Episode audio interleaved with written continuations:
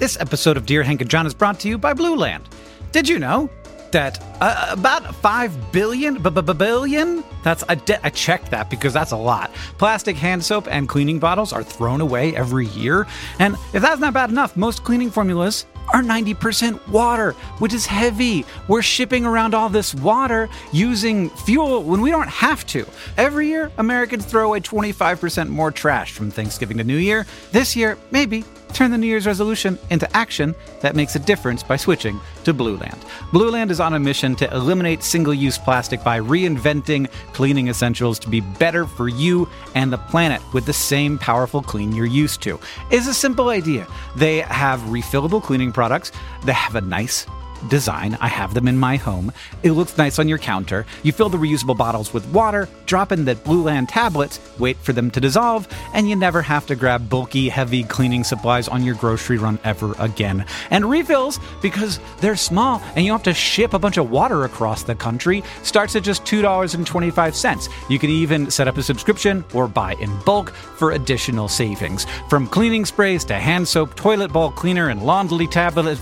Laundry tablets, everybody, you know what I mean. All Blueland products are made with clean ingredients that you can feel good about. Blueland is trusted in over a million homes, including, yeah, mine. Blueland has a special offer for listeners right now. You can get 15% off your first order by going to blueland.com slash Dear Hank. You won't want to miss it. Blueland.com slash Dear Hank for 15% off. Again, blueland.com slash Dear Hank to get 15% off.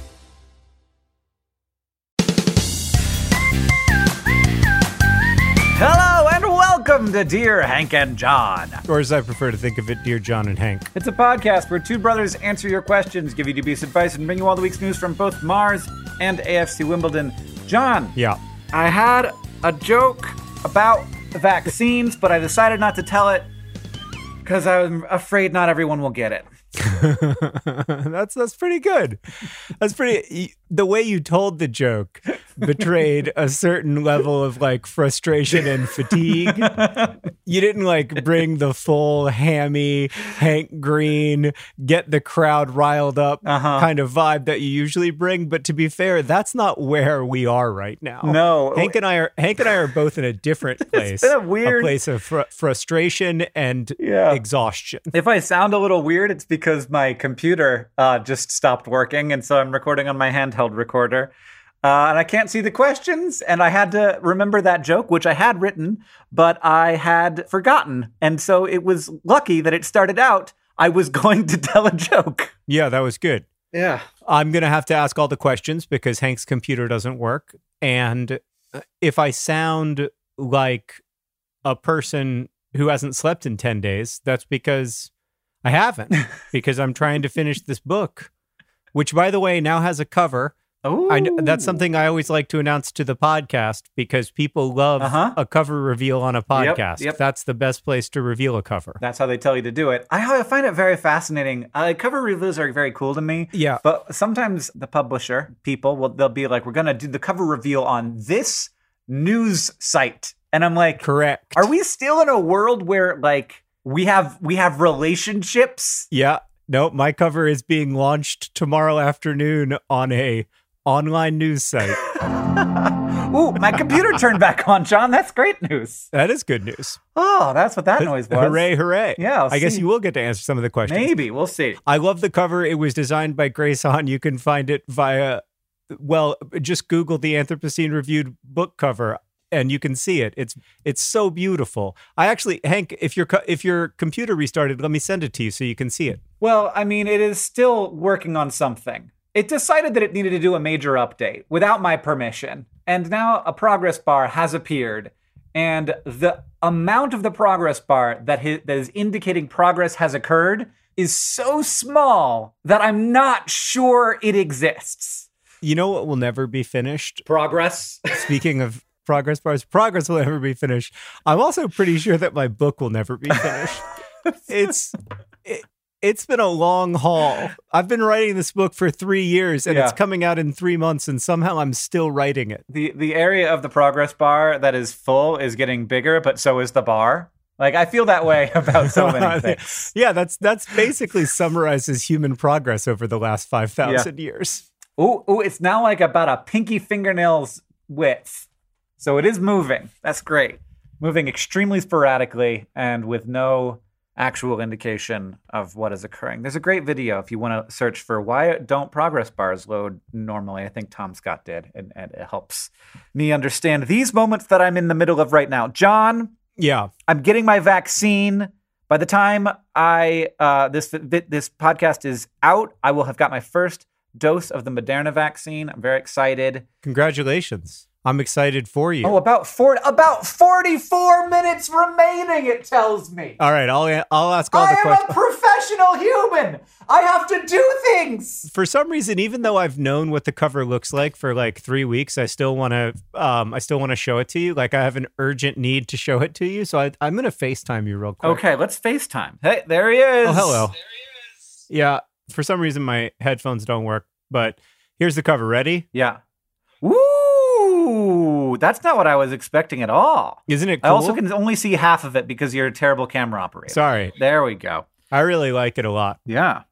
We actually have a question that I remember reading on a document I can no longer answer. And that question was about what was it, John? The question that was about publishing? Who who writes the author bio? I liked that one. Do that one. Oh, okay, this will be fun. You just tell me which questions to read based on your memory of what the questions were, and we'll do our best from there. This first question comes from Emma with two M's, who asks Dear John and Hank, who writes author bios in the back of books? Do authors write their own? Smoke.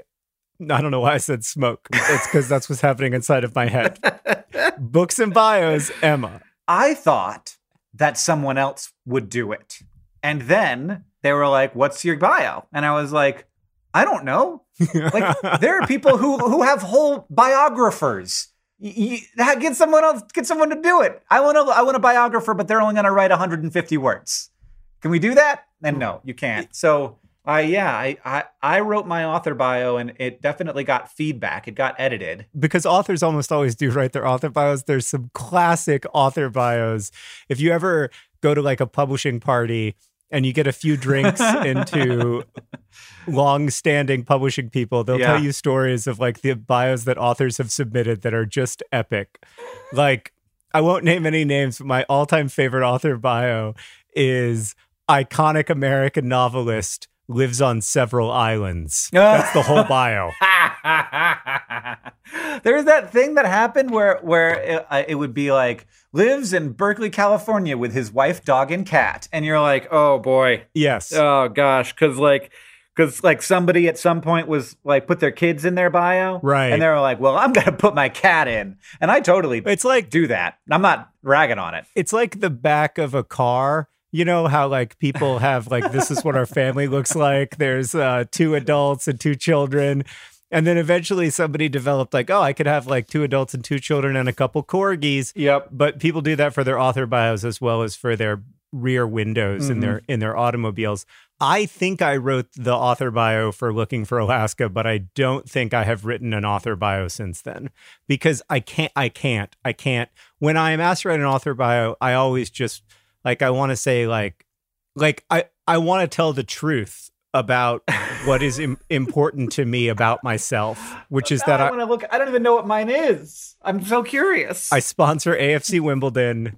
I am a father and I am married to Sarah Urist Green. Those are the things that I want you to know about my me. Like if you ask me to tell you something about me, it's like, well, I the most important thing is that I'm a parent and a spouse. And then the second most important thing is that I sponsor a third tier English football team. And the drop off from there is so huge yeah. right? Like the maybe the third most important thing about me is that I'm a writer and YouTuber, but the distance between sponsoring AFC Wimbledon and being a writer and a YouTuber is so huge in terms of the actual formation of my identity that I, I don't even think I would mention it in my author bio. I would be like, how did how did this how did this book even I I don't know. I, I don't even I don't I don't even like talking I don't I don't want to talk about it anymore. I don't like to, I don't even like talking about author bias. Well, now I've read mine and I'm I'm horrified that I wrote this because it's well, this is the thing. I feel like you're supposed to be like establishing your credentials as a person who's like capable of writing a book. Yeah. That's not what mine does at all. It's Oh, really? establishing my credentials as like a person who runs a company. Oh. and uh, there's lots of stuff about Complexly in YouTube. And uh, and there's also like a, about a third of it is taken up with a plug for Partners in Health. Well, that's actually quite good. I remember there was a long time where my author bio, the last sentence of it, Whoa, we're back. We're on again. that was a very loud noise. Is, is your computer run by like a semi truck? Like, do Honk, you? honk. oh my god, John! There's another progress bar, and it's one fingernail wide again. Okay, I'm very, Oh god! I hope it starts. I just got this computer like two months ago. I'm very concerned about this computer. I'm going to tell you the truth. I don't feel great, but but now we've got a ticking clock in our podcast, which is key Yeah. to a successful pod. Right, right. So now now we've got the listeners hooked. They've got to find out what's going to happen with this semi truck of a computer that you're driving. Well, the progress bar filled all the way up, and now the screen is black. Oh my God, Noise. That's happening. terrifying. I hate that. That seems like really bad news. What is that noise?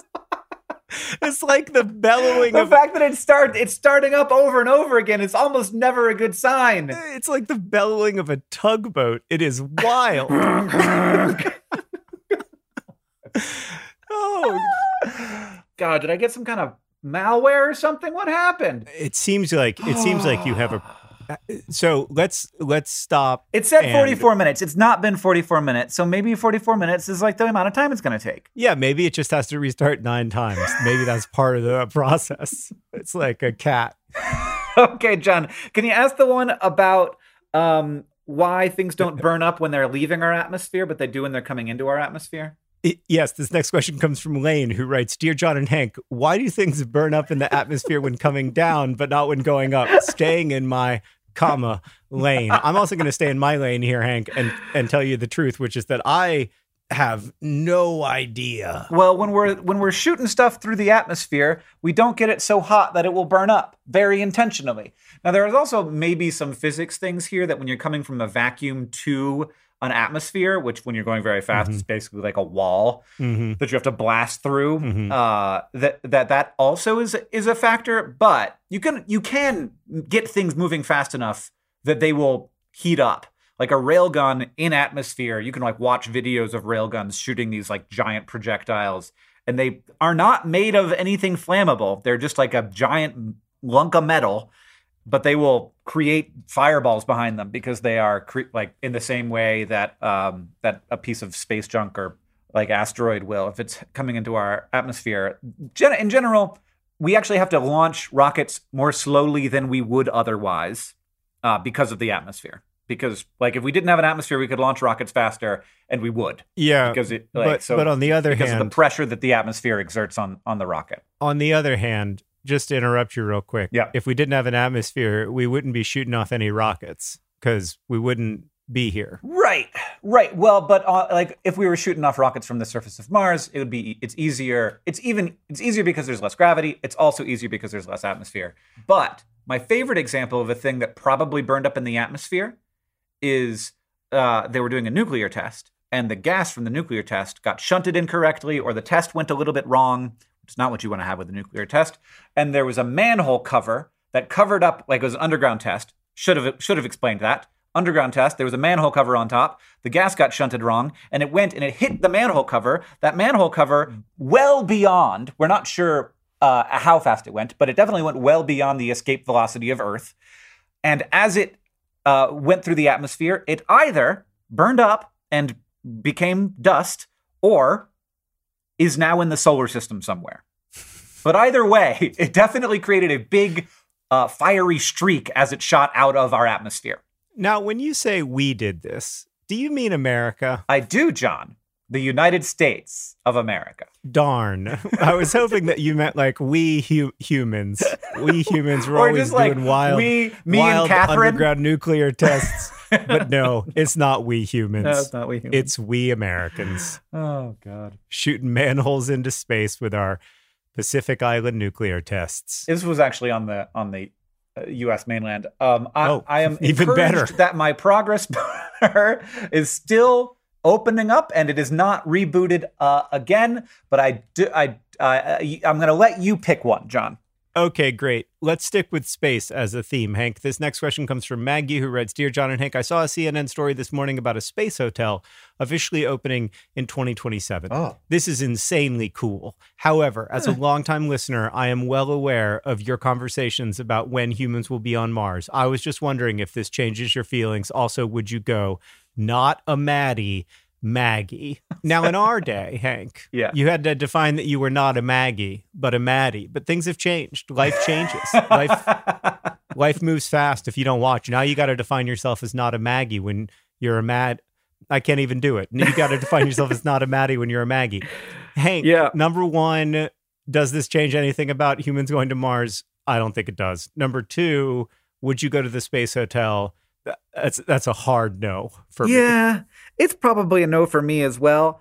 Um, so so I like to sometimes I'm watching a TikTok and I and and I I think to myself, if that person did that ten thousand times, would they still be alive? Hmm. And I'm like, no, probably not. So Mhm. that's a thing to not do. hmm If there's anything that, that if you did it 10,000 times and you'd be dead, don't do that thing. And I think, at least in the beginning, getting on a giant rocket and going up to a space hotel is a thing that one out of every 10,000 times you do it, you you might not come back. And maybe I'm wrong. Maybe the odds will be better than that. But I, I don't know that they are. And so I'm going to stay no, right here. There's no way the odds are going to be better than that. The I- odds are going to be way worse than that. I love my town. I love my wife. I love my son. I want to be there for them for as long as I can be. I want to die on Earth if at all possible. Well, look, if I'm 250 years old and I make it to Mars, okay, sure. I'll I'll die wherever. But I want to die of of old. I want to die old. I want to die old as well, but I just want to be very clear about one thing. I do not want to die at the age of 250. Well, I mean, on- only if it's a really enjoyable 250. I- I mean, I'm pretty sore from working out yesterday, uh, and I'm 43. Yeah. So if I multiply this times five, Nah, that's I don't know. Maybe. I don't know. I, I haven't I haven't consulted with my 230 year old self to find out That's if, right. if he's excited about the prospect of being 250. Yeah, it's it's not worth asking. This is the thing. It's not worth asking yourself now because I know how I felt about things when I was 20, and that guy was an idiot. And I'm going to feel the same way about me now at some point. Oh yeah. I hope so. I mean, in my case, it I, that that that rollover is every three to five years, where I look back and I'm like, ooh. John, do you want to update on the computer situation? Well, I have already. I feel like I have an update because I haven't heard the sound of the tugboat Which in is like great ten news. minutes. Yeah, uh, it is now. It has gone from a progress bar to a little, very small, spinny wheel. Oh, So- oh no, That's that's that's. that's uh, something that has occurred. It is a difference. So I, feel wanna- like a difference I want to tell good. you. I want to. I want to tell you that it's good news. I want to. Ah, it's t- ah, what? I have a login. Oh, I can type in my my password. wow. I thought a spinny wheel was doom for sure, but that just goes to show you that there's my worldview Oh, where every new development is a sign of catastrophe is not necessarily the best way to look at the world all the time. It even opened up the questions. The questions are in front of me. Wow. It remembered everything. See? Oh, hope really is the thing with feathers that perches in the soul and sings the tune without the words and never stops at all. Please don't sue me, Emily Dickinson's estate. I know that it's not in the public domain. Which is ridiculous. Don't include that, Tuna. Yeah. I mean, uh, actually, do include it. Yeah. Yeah, take that, Emily Dickinson. Yeah. The state. How could somebody I don't we don't we don't we don't we obviously don't need to get into it, Hank, but like Emily Dickinson has been dead for 150 years. with all with all due respect to her descendants of whom there are none, Oh wow. there is no need for her work to be protected Wow. by copyright. Wow. She has been dead. Here's how long she's been dead, Hank. Uh-huh. You know Mc, you know McDonald's? I do. I love it. You know Wendy's? I I'm- I'm also a big fan. You know Burger King? Uh less a little less honestly. Yeah. Wendy's, McDonald's, and Burger King combined have not been around as long as Emily Dickinson has been dead.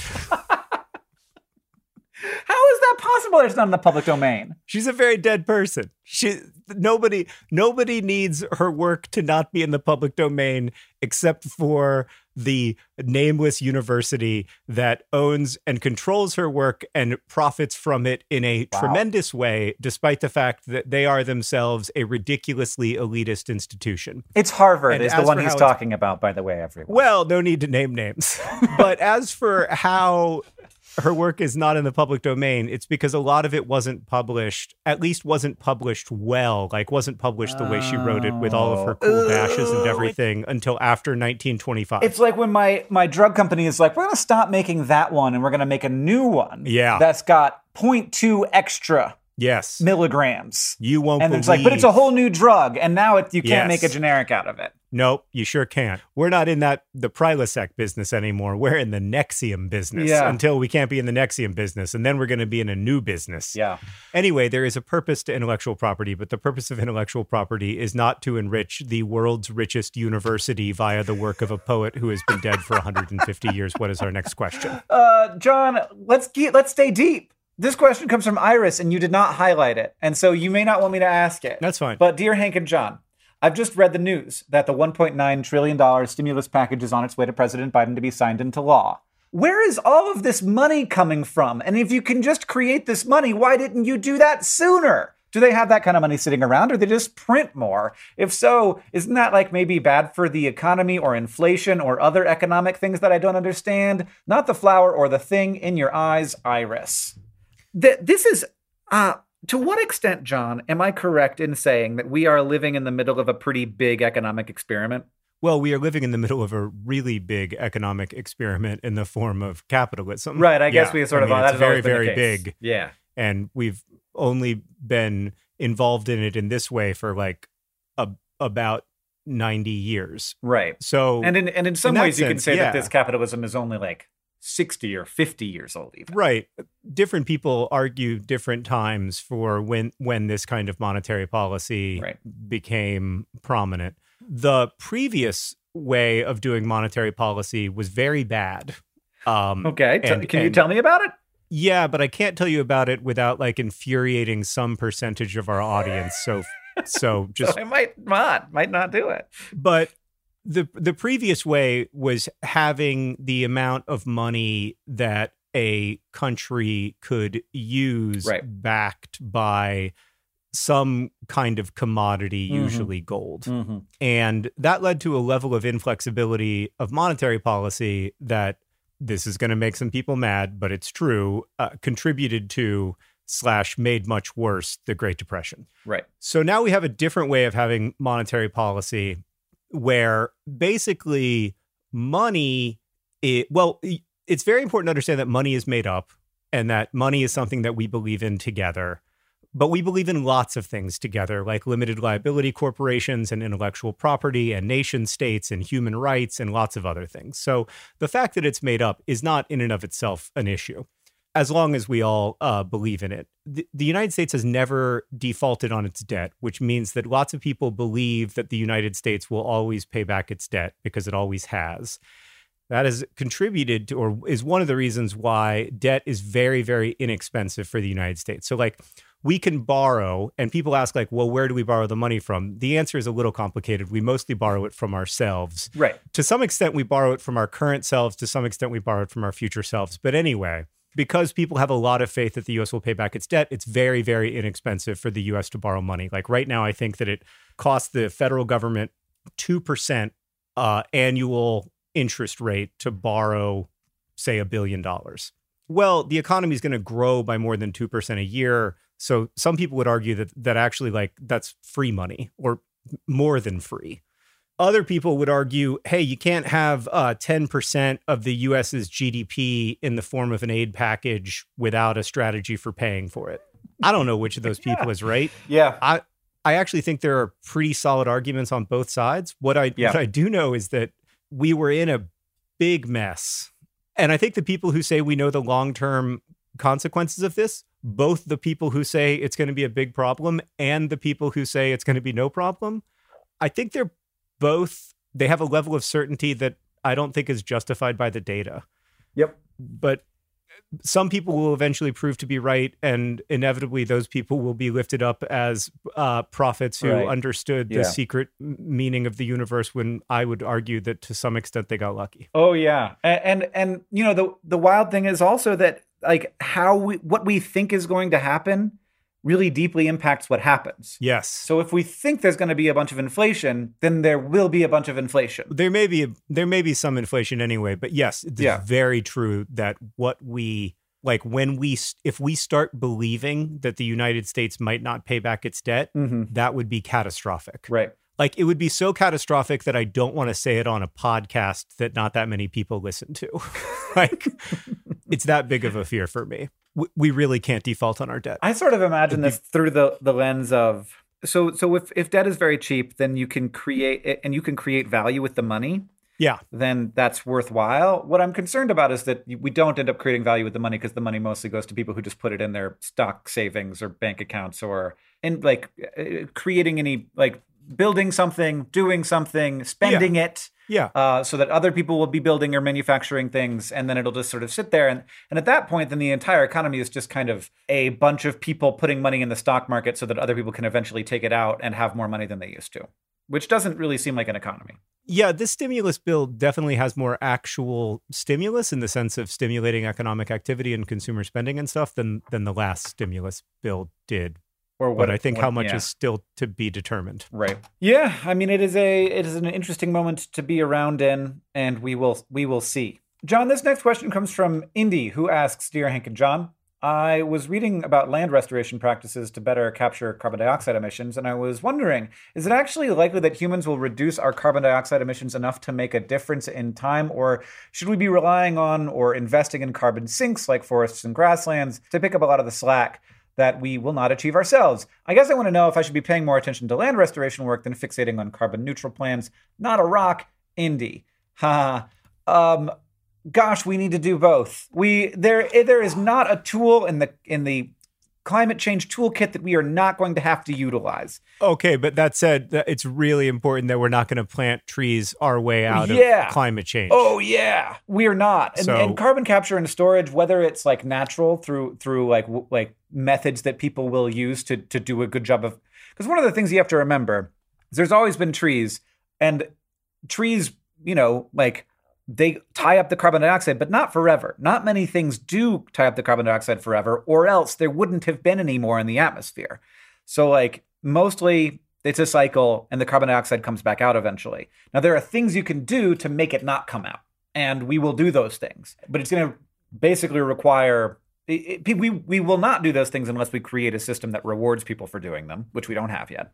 And and that that can actually like lift people out of poverty for doing them or you know help help people create businesses that do them. And there will also be carbon capture and storage that is more industrial scale. Like how do you actually like turn carbon dioxide into something that might be useful like drywall? But the main that's going to be like the last 10% the main thing we need to do is get is like make steel production close as close as possible to carbon neutral as we can make power production as close to carbon neutral as we can make concrete as close to carbon neutral as we can, which is basically impossible. So that's why we need things that we're going to need some carbon capture and storage to hit neutral. Because if you want to keep using concrete, it requires the release of carbon dioxide. It's not like moving it around is the problem, like the actual chemical reaction that produces concrete, which is Right. a really wonderful material that I don't see us finding a way out of using. Really, Not in the next CO2. like 10 years. Yeah. Yeah. not in the next hundred years. I don't know. There there might be better materials that that will someday pop up, but it's you know it's a it's hard. Yeah, we need a lot it's, of concrete. It's a, it's a very difficult thing to shift uh, because we know how to build buildings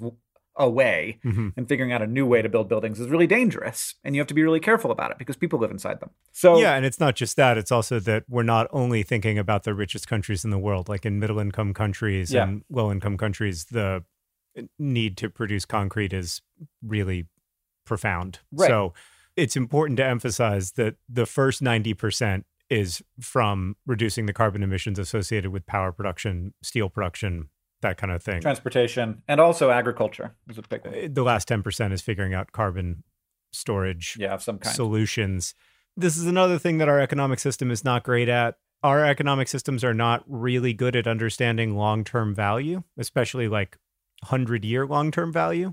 Mm-hmm. And I don't know how to make them good at it. I think there are a lot of a lot of people with a lot of good ideas, but I don't know how to. I, I don't I don't really know how to solve that problem. I don't know how to solve that incentives problem except with government regulation and international regulation. It has to be regulation. Like I, there will there will be a technology component and a regulation component. In Europe already, they have systems that are like you have to pay money to release carbon dioxide. Yeah. And so if you release less, you pay less. Yeah. And also if you're in an, in an industry where you're already producing it, if you can reduce it, then you can actually get money from your compete competitors who will have to basically pay you hmm because you did it and they didn't. Right. So that this creates good economic systems. Like it, we almost had a carbon trading system in like 2009. We almost did. And yeah, and Europe Europe has one. I think it's easy to say that like Europe is doing everything better than than the US because like it's it's easy to rag on us. Like we do th- some things better, they do some things better and but like we need to look at the systems that are working and use them. Um because we Right. you know when it comes to carbon dioxide, there's no reason to not release it into the atmosphere unless you create regulation to prevent it from happening. Like if you do not put a cost on that thing, we'll just keep doing it. Why wouldn't we? Yeah, you either put a cost on it or you have like a tyrannical government that says no more carbon. And I prefer to put a high cost on it. Yeah. Yeah. This has gotten a little heavy and I want to emphasize that like we're going to be okay. I I think people feel like civilization is collapsing, Hank. I think I, I think some people do too, and I definitely don't. I, and that is I don't. worth saying. I don't. Yeah. I, I yeah, I don't think it's worth. I, I I might be wrong. I've been wrong before. I'm like I'm often wrong, but I really don't think that we are on the edge of a dramatic decline in the human population or like the level Yeah. of complexity in human systems. I don't think any of that is is in the near future. I do think we need to take active steps to prevent it but I think we can. I, I I think we can take those steps. I believe in the. I I really do believe in our ability to do this. Yeah, and I also what I what I really deeply believe, and we need to internalize this and get used to it, um, is that every disaster is a primarily a justice problem. Yes. and the climate disaster will absolutely be a justice problem and and of course like everyone will be negatively impacted by it and just like this disaster that we are currently in the middle of everyone is impacted by it but the, it is clear that the way that those impacts are distributed is unjust Yeah, I think all the time about Partners in Health's mission statement of being a social justice organization that enacts that justice through offering a preferential healthcare option for the poor. yeah because the maternal mortality crisis in the world, the child mortality crisis in the world, these are these are are, are social justice problems at their core. They are not caused by anything other than human choice. Like there was a time when a huge percentage of children died before the age of 5 because we didn't know how to prevent that. But that was many decades ago. Mhm. And so now it is primarily an issue of justice and equity. And the same is true for climate change, same is true for COVID, same is true for our economic systems. Like all of all of these things are are expressions of either moving toward a more just and equitable world or moving a- away from one. John, uh, Willow has a question that's going to seem really, if this is your first episode of the podcast, uh, ill- inaccurate. Okay. Willow asks, Dear Hank and John, my daughter Willow, oh, this. I mean, maybe, I don't know. Maybe they're both named Willow. I'm not, I don't know. This know. question is full of surprises already. I love that we've we've taken a real hard turn Uh huh. and I don't know where we're going because I've definitely never been on this road before. Okay. But here we are. Willow has a daughter named Willow Uh-huh. who has a problem. No, uh, no, not even. Oh, Uh, Okay. Willow and Willow listen to us every night hello, Willow. when it's bedtime. Great. So I'm sorry if this has been a harsh one. Jeez. And she calls you Yikes. to the silly brothers. Well, not not so much for the last five minutes, Willow. Do you know how to make cake? She wants to ask. Please also let us know what are your favorite cakes. Sincerely, Willow. Willow. I, I mean, the all all indicators point to both of them are named Willow. Willow, what is our what is this podcast? What are we doing? It's the here, Silly Willow? Brothers. It's the Silly Cake Brothers. The silly brothers just try to be the serious brothers, and it's it's uncomfortable. I agree, Yeah. Willow. Let's go back. To, we're the silly brothers. John, what kind of? do you know how to make a cake, John? Uh yeah, I do. Not to brag. I know how to make a cake. In that there's a box at the store. no, no, no. I can make a Oh, cake wow. from scratch. Oh wow, wow. I, I can make a cake from the box, and it's good. The thing is, like box cake is pretty good, Willow. But I can also make a cake from from scratch if if called upon. Now I can't make like a like a you know official wedding cake. I I, I would I wouldn't make it as a cake decorator. Let's put it that way, Willow. But I Sure. can I can make a cake that's delicious. I can make a good solid chocolate or vanilla cake. I can't make like a fancy. I can't make a carrot cake. You know. Yeah. I'm just not that good at chopping carrots, to be honest with you, Willow. But I can make I can make a standard cake. Yes. Okay. Can you make a cake, Hank? I can make a cake from a box, and I've never needed to, nor been especially interested in trying to figure out how to make it a different way. Why? Why? They have. They know what they're doing. It's the same ingredients. They're a little they're a little bit better. I mean, it's like a little bit better if you make it. I mean, if you're a really good cake maker and you make it is way better. Yeah, sure. but if you're me and you make it is a little bit better. But I wouldn't I wouldn't win Great British Bake Off, Willow. Let's put it that way. Like maybe last year for Sarah's birthday, Alice and I baked a cake and then I decorated it hmm and Sarah came home that afternoon and she saw the cake and she was like, "Oh, it's so sweet that Alice decorated the cake." And I was like, "No, no, No. It was me. Yeah. I I wrote I wrote happy birthday mom in that shaky, jittery Yeah. cake handwriting. Not even the oldest child, she thought. No, no, no. Yeah. I had to Google how to write happy birthday in cursive. Why wouldn't you? Who knows how to do Yeah. this anymore? I, I, I was like I was like looking at the Google image of, of how to write happy birthday in cursive and it was like I was trying to like I don't know write in German or something. I I I, I was like okay and then there's a curve there and that's a straight line. All right, whatever. Okay. No, that works. Sure. Um, what's your favorite cake, John? Carrot cake by a country mile. What's yours? Oh my god, I can't believe you are such a cereal water eating monster. I love carrot cake. It's not. It's not like having water in your cereal. People, a lot of people like carrot cake. By the way, Willow, if you haven't tried water in your Lucky Charms, Oh, check it out. It's incredible. Um, I'm I mean a chocolate cake with chocolate icing or possibly mint icing or like not like mint icing but like the stuff that's on the inside of a peppermint patty. Like that stuff, it's not it's not like denser than icing is what I want. And I want it to have a lot of mint flavor and I want it to be really chocolatey. But also just like a hot chocolate cake, like when you go into the inside of it at the at Chili's and it's got a bunch of hot hot chocolate sauce in there. One of those. We don't have Chili's in this Okay, town, well, so I don't know if that's well, that's real. I, I apologize. I apologize for not being adequately sophisticated in my cake choice. I didn't I didn't realize that you were gonna have such a high quality cake in mind as the Chili's molten chocolate lava cake. They're really good. They are good. I'm not. I, I. I'm not saying anything bad about Chili's chocolate cakes. It, it's. They're incredibly good. I'm not saying that they're not good. But in fact, I'm reminded that today's podcast is brought to you by Chili's. Chili's. It may or may not still exist.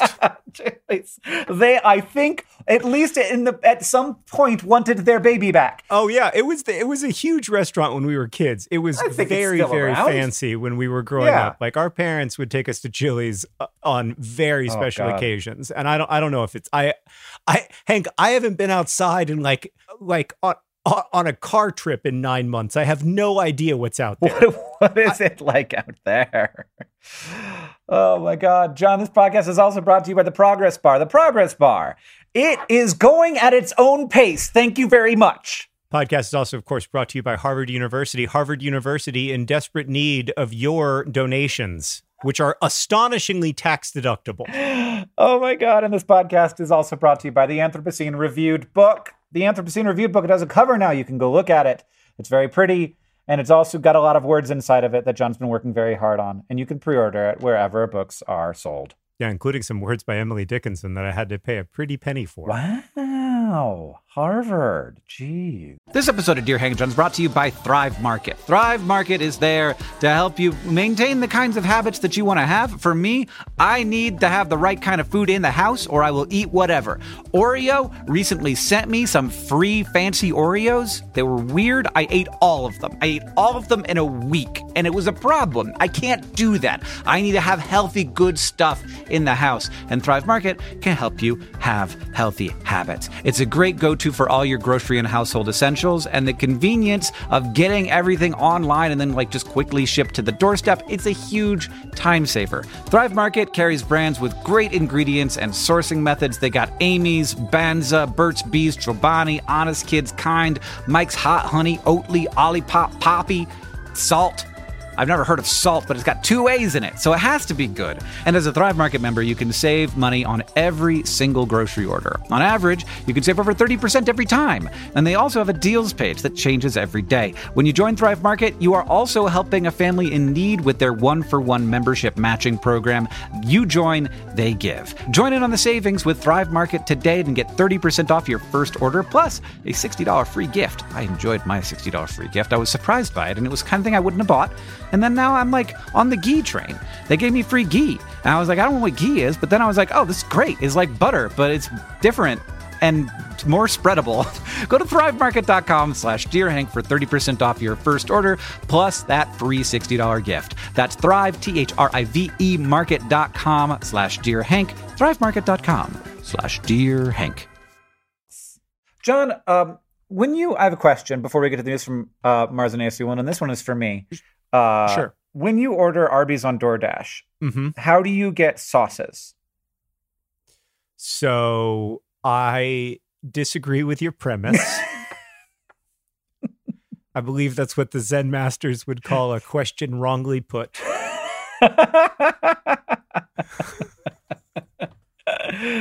oh, Um, but then the answer is that I would I would go ahead and uh, and use my own barbecue sauce. Is the answer? I would. I have not to brag better barbecue sauce in the home than Arby's can offer me. but the, but they had the horsey sauce, John. Uh, the horsey sauce is good, but again, you can make your own horsey sauce. I don't want to make my own horsey sauce. I'm very busy.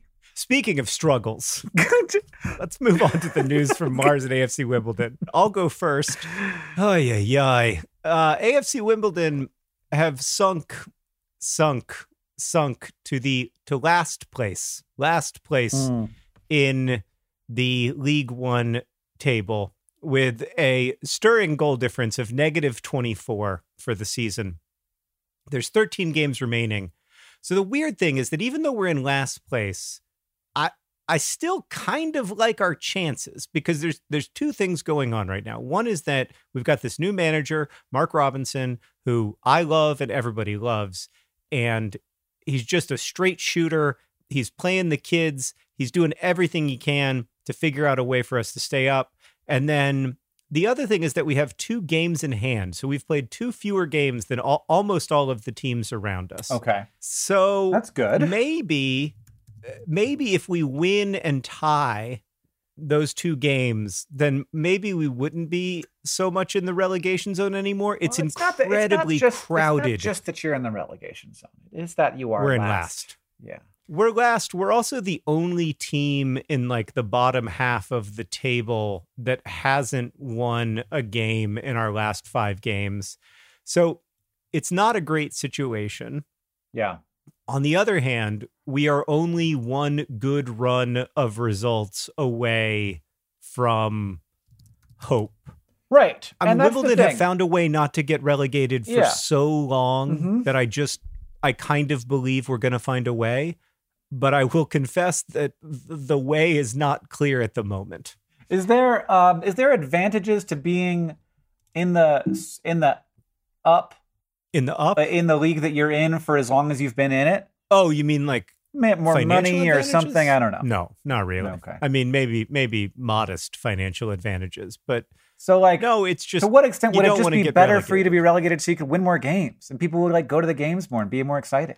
No, I don't. I really don't want to get relegated because it's so hard to get back up.